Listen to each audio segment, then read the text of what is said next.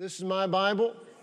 It is the Word of God and the will of God for my life. I am who the Word says I am. I'm the righteousness of God in Christ. I'm where the Word says I am. I'm seated right now in the heavenly realms in Christ Jesus, the place of authority, dominion, and power.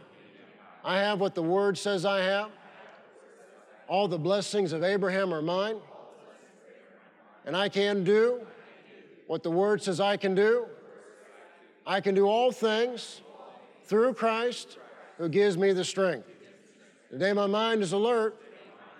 My spirit is receptive as I'm taught the Word of God. My life is changed for the better, and I will never be the same again. Amen. You may be seated. And as you're being seated, if you would turn to 1 John, epistle 1 John, which is towards the end of the New Testament. And the past few Sundays, we've been in a new series on 1 John. And in the history of the church, this is our third time to come and walk through the epistle of 1 John, verse by verse. And as Pastor's been saying in the 9 a.m. service, why, why 1 John? Well, it's under attack. And it's under attack even by pastors and preachers. And if it's under attack, there must be important things here for our good and for our benefit. So turn to 1 John. Now, as we saw in the first few messages in 1 John chapter 1, John begins, and this is in verse 3, 1 John 1 and verse 3. He writes, so that we may have fellowship. And the, the purpose of this epistle and his heart as a pastor was that everyone who heard him, who knew him, that they would walk with the Lord and they would live a life for the Lord and they would fellowship with the Lord. And in dark days, in days of evil, in days of persecution, that they would walk with God. Now, the Apostle John mentored a man whose name was Polycarp. And Polycarp was a second generation church leader. And Polycarp, he actually lived out much of his life. Persecution in the Roman Empire came in waves there would be persecution. It would come to an end and time would go by. And sometimes, as a result, the new generation of Christian young people, they had heard the stories, but they didn't know how bad things could get. And persecution came again towards the end of Polycarp's life. And they tried to get him to recant his faith. And he said, My entire life I have known the Lord, and I will not deny him now. And one of the things that went on in the persecutions is the, the Romans thought they would discourage people from becoming Christians, but when people were taken to public places or they were taken into the Colosseum or the Circus Maximus and men and women and children were put to death, God would give them grace. And so people would see with their own eyes how Christian people, even though they, they were about to be eaten by wild beasts, they should have been afraid. They weren't afraid. Even though they were about to be put to death, they should have been afraid, but they weren't afraid. And Polycarp, they tried to light him on fire, but eyewitness accounts say that the, the flames did not touch his body. And so they stabbed him to put him to death. But he, he walked with God and knew the Lord his entire life and left a good testimony. Well, he was trained by the Apostle John himself. And before his death, Polycarp trained a young man who became a third generation church leader. His name was Irenaeus. Irenaeus in the second century took a stand against the fruition of some of the wrong things John was concerned about in his day. But one of Irenaeus' greatest contributions to the church was not a theology that says we're not worthy, where we're not good enough, we're just screw ups and mess up, stumbling from this sin to that sin and this defeat to that defeat. Well, no, Irenaeus had been trained by Polycarp, who had been trained by the Apostle John. And Irenaeus believed that we're to walk with the Lord. And as we walk with the Lord, we're to become more like the Lord, and more like the Lord, and more like the Lord. And we're to live a life of victory and not a defeat. And we're over time as we walk with the Lord, well, we're not, we're not the Lord, we're not God, but we are made in His image. And we're to walk with Him and walk with Him and fellowship with Him to where we become more like Him. That is, followers of Christ, Christians. And who is that? People that act like the Lord, and people who talk like the Lord, and people who represent the Lord and live as He lived and love as He loved. And Irenaeus knew, he understood, he lived out what John writes about. I write so that you might have fellowship. But as we've learned, that requires that we walk in light and not in darkness. And it requires that when there's wrongdoing or sin in our lives, we acknowledge it, we confess it, we repent of it. And that brings us to chapter two. And we began chapter two last Sunday.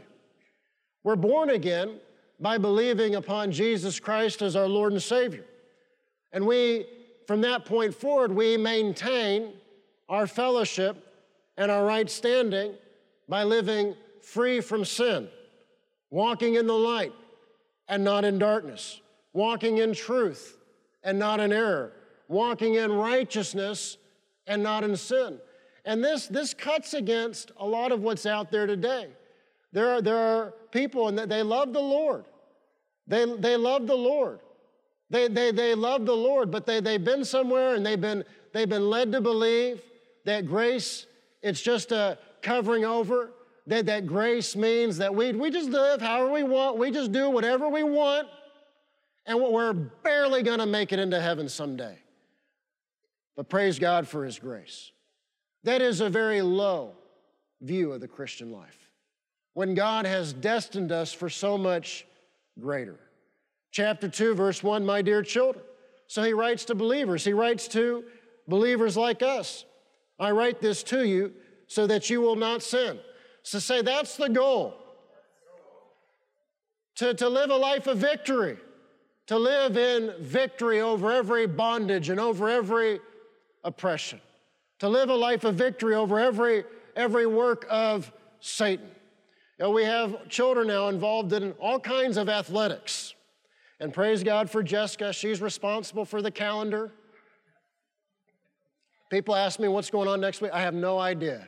I got to ask Jessica what's going on. And Monday, I'll ask her what are the pickup times today and, and all what's going on. But, you know, whether it's elementary volleyball or it's this sport or that sport or Samuel, you know, Samuel's playing T ball, they, they don't keep score in T ball. But he asked his mother to keep score so he would know who won. but if you're going to play, we want to win, right? If we're going to live this life, we want to have victory, right? So, yes, we're not perfect, and yes, we err, and yes, someone can be led astray, and, and yes, temptation comes, and yes, someone can give in to temptation, but the goal is that we not sin. And in chapter 1, verse 9, he gives us an answer, a remedy, a solution that if you sin, if we confess our sins, Jesus Christ is faithful and just to forgive us of our sins. And he reminds them of this here in chapter 2, verse 1. If anyone does sin, we have one who speaks to the Father in our defense Jesus Christ, the righteous one. You read Hebrews. Hebrews, you find out that Jesus Christ is a high priest forever in the order of Melchizedek. Without beginning, without end. He's a high priest forever in the order of Melchizedek. That under the law, the high priest would go into the Holy of Holies once per year to offer atonement for the sins of the people, once per year. But Jesus Christ has entered the true Holy of Holies in the city of God once for all. We find out in Hebrews that he is a superior high priest of a superior covenant with better promises, better in every way. And he is the one, John says, who speaks to the Father in our defense Jesus Christ, the righteous one. He is our intercessor. He is our advocate. He is our, he is our defense. When Satan makes an accusation, Jesus Christ is the one who defends us. Verse 2 He is the atoning sacrifice for our sins, and not only for ours, but also for the sins of the whole world. So he, he paid the price. That's why Paul wrote to Timothy that God wants how many to be saved? All to be saved. Now, will all believe? Will all accept the good news? No. But Jesus Christ paid the price so that whosoever calls upon the name of the Lord can be saved. Now, here in chapter 2, John gives us some evidence, some fruit of whether or not a man or woman truly knows God. Jesus said in the Gospels that we're to evaluate or we're to judge a tree by its fruit. A good tree produces what kind of fruit? And a bad tree produces bad fruit.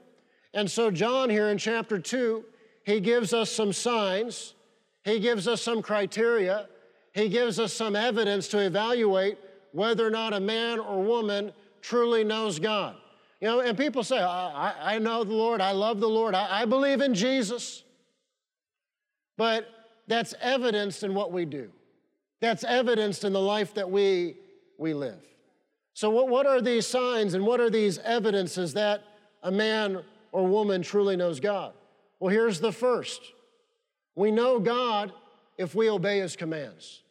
We know God if we're, as James said, a doer of the word of God. We know God if we truly live the life. Verse 3 we know that we have come to know him if we obey his commands. Jesus said in the Gospels, You're my friends if you do what I command. See, see there's this whole thing out there now that, well, well, grace means doesn't matter what you do. Grace means it doesn't matter how you live. Grace means that it doesn't matter whether you obey or don't obey. There, there's someone very famous in America now, he's teaching that you're, you're blessed regardless of what you do. It's nonsense. You know, I'll, I'll, be up here on Saturday. I'm amazed, even on Saturday. I, have been up here on Saturday some, for some of the cross country stuff for Sophie, and, and, it's Saturday. It's the, the morning after the, the football game the night before. But the, the football boys are out there on the field exercising and, and doing, the, they look to me like very hard drills. Well, why are they doing all that? So they can win. Well, if they didn't have practice, what would the result be? If they didn't lift weights, what would the result be? If they didn't know the rules of football, what would the results be? And yet, people, they'll, they'll hear a preacher say, Well, you know, I got some new revelation, and we're, we're blessed no matter what we do. And you're blessed whether you do or blessed whether you don't. It's nonsense. But it is the perfect cocktail for this lazy, wicked generation. And we just do whatever we want and we ought to just be blessed as blessed as the next guy. Well, it's a lie. We know that we have come to know him if, everybody say if. If we do what? If we obey his commands. The man who says, I know him, but does not do what he commands is a liar. And when I, we were little, we would say, liar, liar, pants on fire. And we live in a time of darkness, and we live in a time of evil, and we live in a time of, of lies. Know, one of my favorite older movies, if I, if I tell you what it is, no one will know what it is. But a character talks about mendacity. We, we live in days of lies and mendacity, of lies and liars and falsehoods. The man who says, I know him, but does not do what he commands is a liar. And the truth what truth? The truth. The truth is not in him. But if anyone obeys his word, God's love is truly made complete in him. This is how we know that we're in him. So if anyone obeys, God's love is truly made complete in him. I've grown up in church. And, I've met people, and they would lead you to believe that, that love is a matter of how touchy feely someone is. That, that love is a matter of whether or not somebody's a hugger or not. You know, we're, we're, we're gracious. The few Sundays ago, someone came up to me in the atrium and, you know, he, he asked if he could give me a hug. I said, sure. Well, he gave me a hug and didn't let go. And uh, that he wanted to pray for. All right, all right.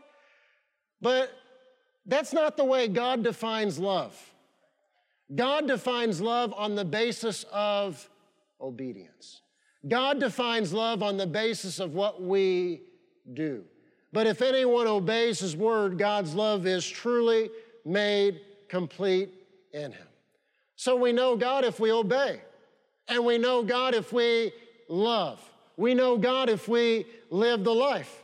The second evidence or type of fruit that we see that John gives us is we know God if we live as Christ lived. We know God if we walk as Christ walked.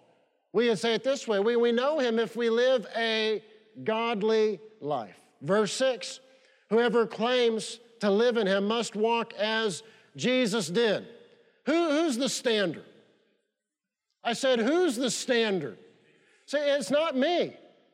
Paul wrote to one of the churches, Follow me as I follow Christ. When we do our best, my father does his best. I do my best to live up to his example, but Paul said, Follow me as I follow Christ. So Jesus is the standard. So we all have plenty to work on. Amen? We all have plenty of areas and plenty of ways in which we can improve. You know, the rich young ruler came to Jesus. Good teacher, what must I do to inherit eternal life? Jesus said, Young man, you know the commands. He's like a young person today. Said, Jesus, all of these I have kept since I was young. Well, that's not possible. Because if that were possible, there would have been no need for Jesus to come in the first place. Jesus came because it was impossible for any man or any woman to perfectly obey the law. The law makes us aware. Paul tells us in Romans the law makes us aware of all the ways in which we have fallen short of the commands of God. We're in need of, we're all in need of a Savior. We know Him if we walk as Christ walked. We know Him if we live a godly life. Jesus is the standard. And what is that standard? It's a standard of truth and not error. It's a standard of truth and not lies. It's a standard of love. And love is evidenced by what we do. And love is evidenced by whether or not we obey the commands of God. The, sec- the third type of fruit or evidence or sign that we see that someone knows God, we know God if we walk in love. Verse 7 Dear friends, I'm not writing you a new command, but an old one, which you have had since the beginning. You know, there, there are people, and you'll hear this maybe out there in the church culture amongst Christian people, they, they talk as if the Jesus is different than the God of the Old Testament. They talk as if the God of the New Testament is different than the Old. We have a new covenant, which is better, with the better high priest, with better promises, but we serve the same God. And it's amazing. It is amazing the level of ignorance that is out there. Someone actually asked us recently, and this is someone in the ministry asking us if grace and the new covenant means that there we live in a time in which there are no consequences for sin and no consequences for wrongdoing.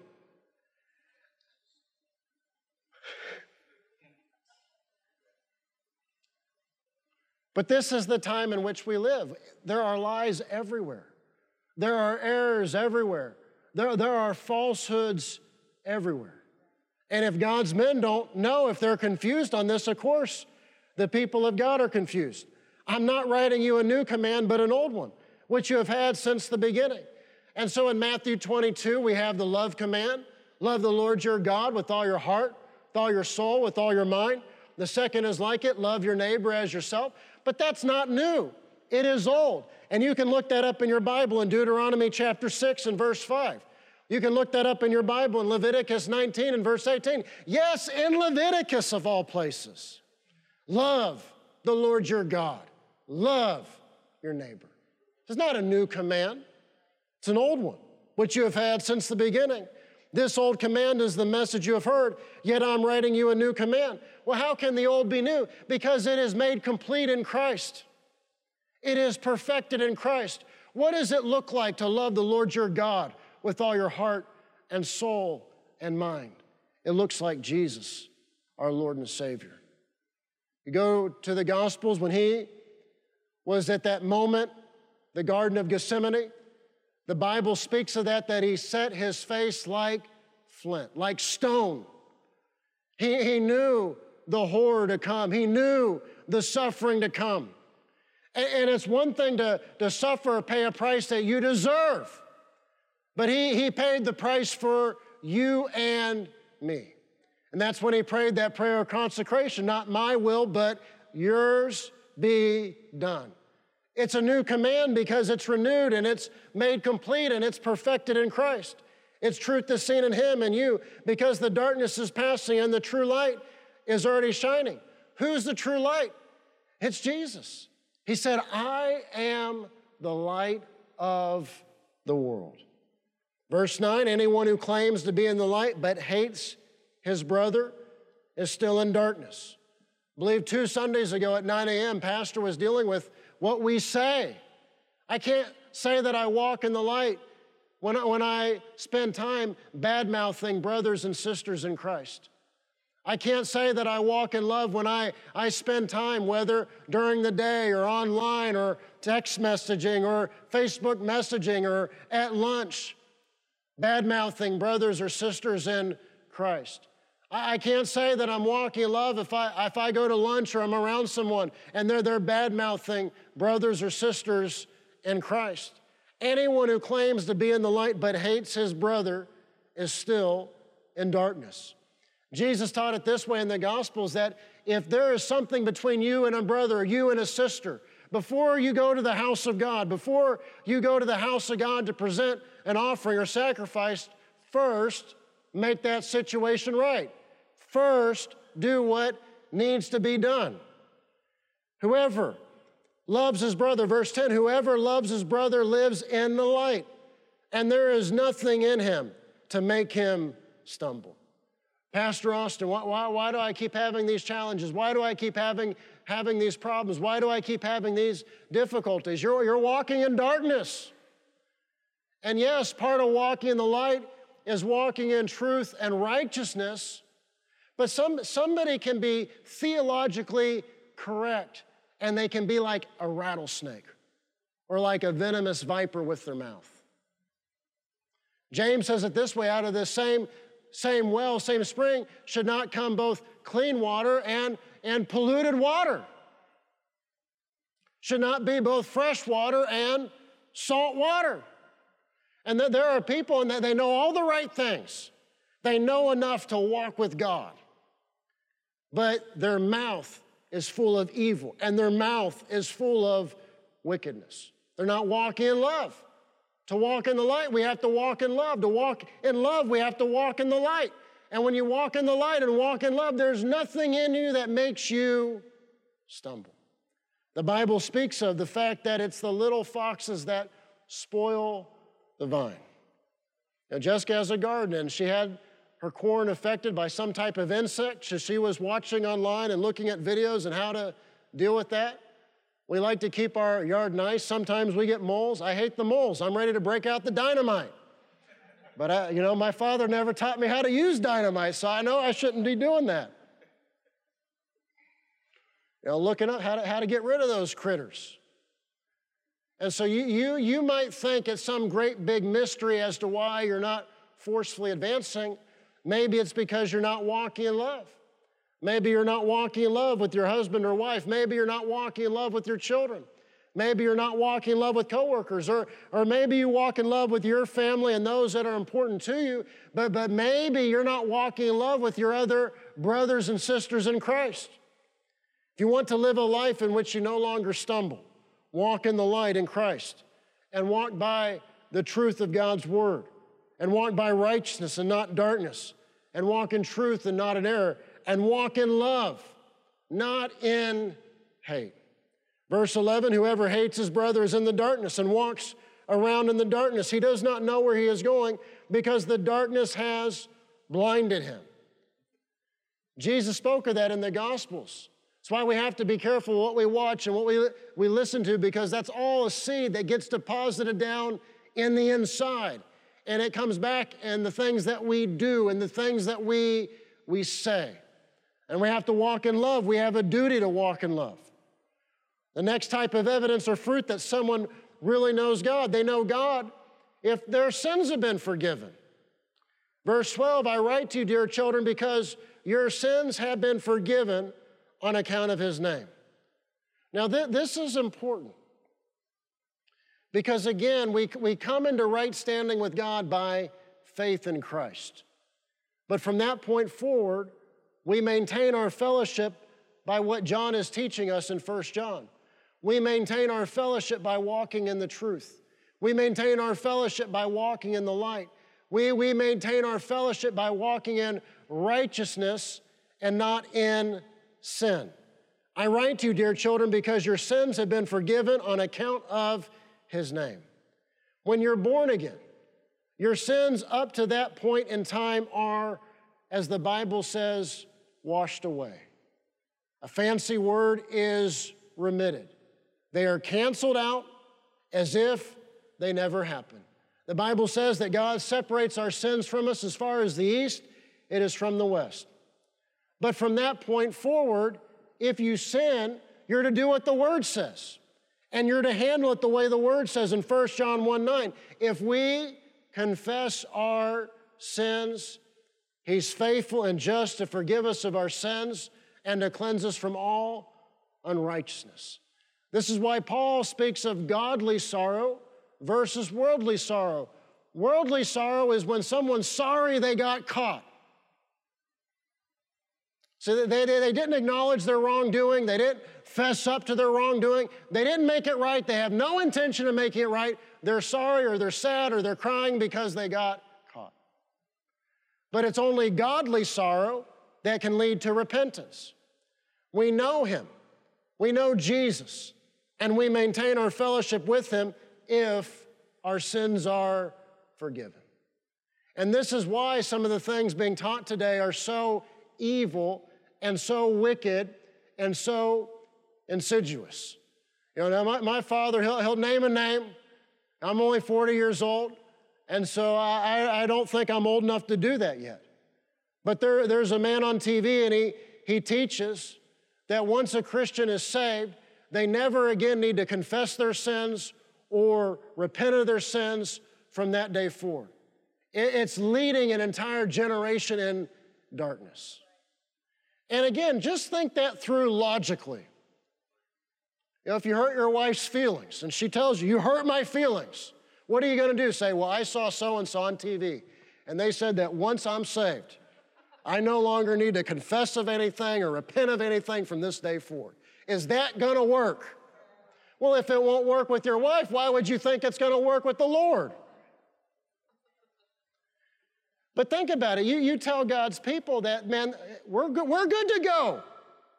No matter what we do, no matter how we live, no matter what choices or decisions we make, no matter how selfish or wicked or ungodly, well, what are you going to have amongst God's people?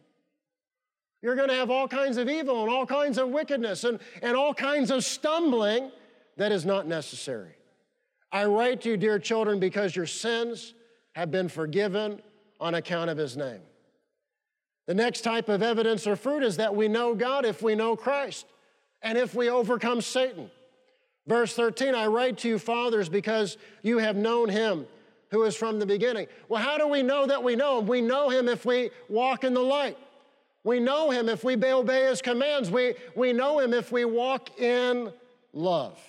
I write to you, young men, because you have overcome the evil one. Say it this way say, I have overcome the evil one.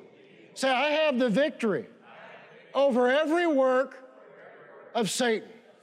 Now you might wonder, you know, why, why, why at the beginning did Austin give us a little history lesson about Polycarp and about Irenaeus? Because you can look at any time in church history and you can see the fruit of what someone believed and taught. And John mentored Polycarp, who, ment- who mentored Irenaeus. And Irenaeus left behind a good report and a good testimony and a good witness. And Irenaeus believed that we're to walk with him. And as we walk with him, we're to become more like him. And that is what the Christian life is to know him and to overcome the evil one. I write to you, dear children, because you have known the Father. Remember 1 John 2 and verse 3 we know him if we obey his commands. And how do we overcome the evil one? Revelation 12 and verse 11 gives us the answer. We overcome by the blood of the Lamb and by the word of our testimony. We overcome by the blood of the Lamb and by the word of our testimony. But look, look at Hebrews real quick, and I'll just give you one example. Let's see if I can find. Go into Hebrews chapter 10.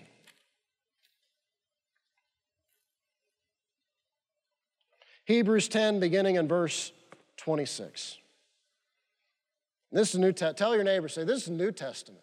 New Testament. Tell your other neighbor, say, this is, this is New Testament. Hebrews 10, verse 26. If we deliberately keep on sinning after we have received the knowledge of the truth. What does that mean? After you know the truth, that certain things are wrong, that certain things are not worthy of the people of God or the name of Christ. If we deliberately keep on sinning after we have received the knowledge of the truth, no sacrifice for sins is left, but only a fearful expectation of judgment and of raging fire that will consume the enemies of God. Anyone who rejected the law of Moses died without mercy on the testimony of two or three witnesses. How much more severely do you think a man deserves to be punished who has trampled the Son of God underfoot, who has treated as an unholy thing the blood of the covenant that sanctified him, who has insulted the Spirit of grace. For we know him who said, It is mine to avenge, I will repay. And again, the Lord will judge his people. It is a dreadful thing to fall into the hands of the living God. Tell your neighbor again, say, That's New Testament. Tell your other neighbor, say, That's New Testament. And again, look back up to the issue. It's verse 26. If we deliberately keep on sinning. See, that, that's the issue. We're, we were once in darkness. Now we're saved. We're born again. We're a part of the family of God. We've been brought from darkness into the light, and we're to walk in the light. We're to walk as Jesus walked. We're to walk in truth and righteousness. We're to obey God. He said, Whatever I do, it's because I see the Father doing it, I see the Father saying it. We're to walk in love. We know God if we keep or obey His commands. Verse 14 I write to you, fathers, because you have known Him who is from the beginning. I write to you, young men, because you are strong. The Word of God lives in you, and you have overcome. Say, say I have overcome the evil one. Well, we do that by the blood of the Lamb and by the word of our testimony. But, but what is our testimony? That, that we believe in Jesus, but our lives are no different from the lives of those that don't know Jesus? What is our testimony? That we believe in Jesus, but the way we talk and the way we act and the way we treat other people is no different than people that are lost that don't know God? Is that our testimony? Is that what we were saved to and saved for? No, we were saved for greater. We were saved to walk with God. We were saved to, as John says, to know Him. We were saved to walk and to live as Jesus lived. We were saved to overcome the evil one, to have the victory. Paul writes, Thanks be unto God who gives us the victory in Christ Jesus. We'll pause there. Please bow your heads, close your eyes. You might be here today and you, you would say, Austin, I, I don't know God. I don't know the Lord. I don't have a relationship with God. I do not know Him as my Father. And that's what Jesus said that made the religious leaders so angry because he, he spoke of God as his Father. Well, friend, by believing upon Jesus Christ as your Lord and Savior, and by giving your life to Him, you can become a part of the family of God. You, you can know His Father as your Father. This world we live in, it'll tell you that you can believe whatever you want, that you can come up with your own path to God. It, will tell you that if you're, you're good enough, whatever that is, that that's sufficient. that you'll be in heaven someday. But, friends, those are all lies. The Bible says that we've all fallen short, we've all sinned, and we've all fallen short of the glory of God. Each of us, every man, every woman, every little boy, every little girl, we are all in need of a Savior, and His name is Jesus. He said, I am the way, the truth, and the life. No one comes to the Father but by me. If you're here today and say, Austin, I've never asked Jesus into my heart, I've never asked Him to be my Lord and my Savior, but I, I want to. I want to give Him my life. I want to be a part of the family of God. If that's you this morning, wherever you're seated, raise your hand, raise it up to where I'll see it and I'll know you want me to pray with you. You might also be here today and time in your life you prayed a prayer, you, you walked an aisle, but you, you know you're not right with God. Maybe you've walked in darkness. Maybe you've not walked in love. Maybe you heard something that sounded good and you headed down that road, but now, now you're paying a price for it. The Bible says the mercies of God are new every morning. The Bible says that if we confess our sins, He is faithful and just to forgive us of our sins and to cleanse us from all unrighteousness. If you're here today and say, Austin, that's me, I want to recommit my life. I want to make things right with the Lord. I want to leave the day knowing I have peace with God. That's you this morning, wherever you're seated.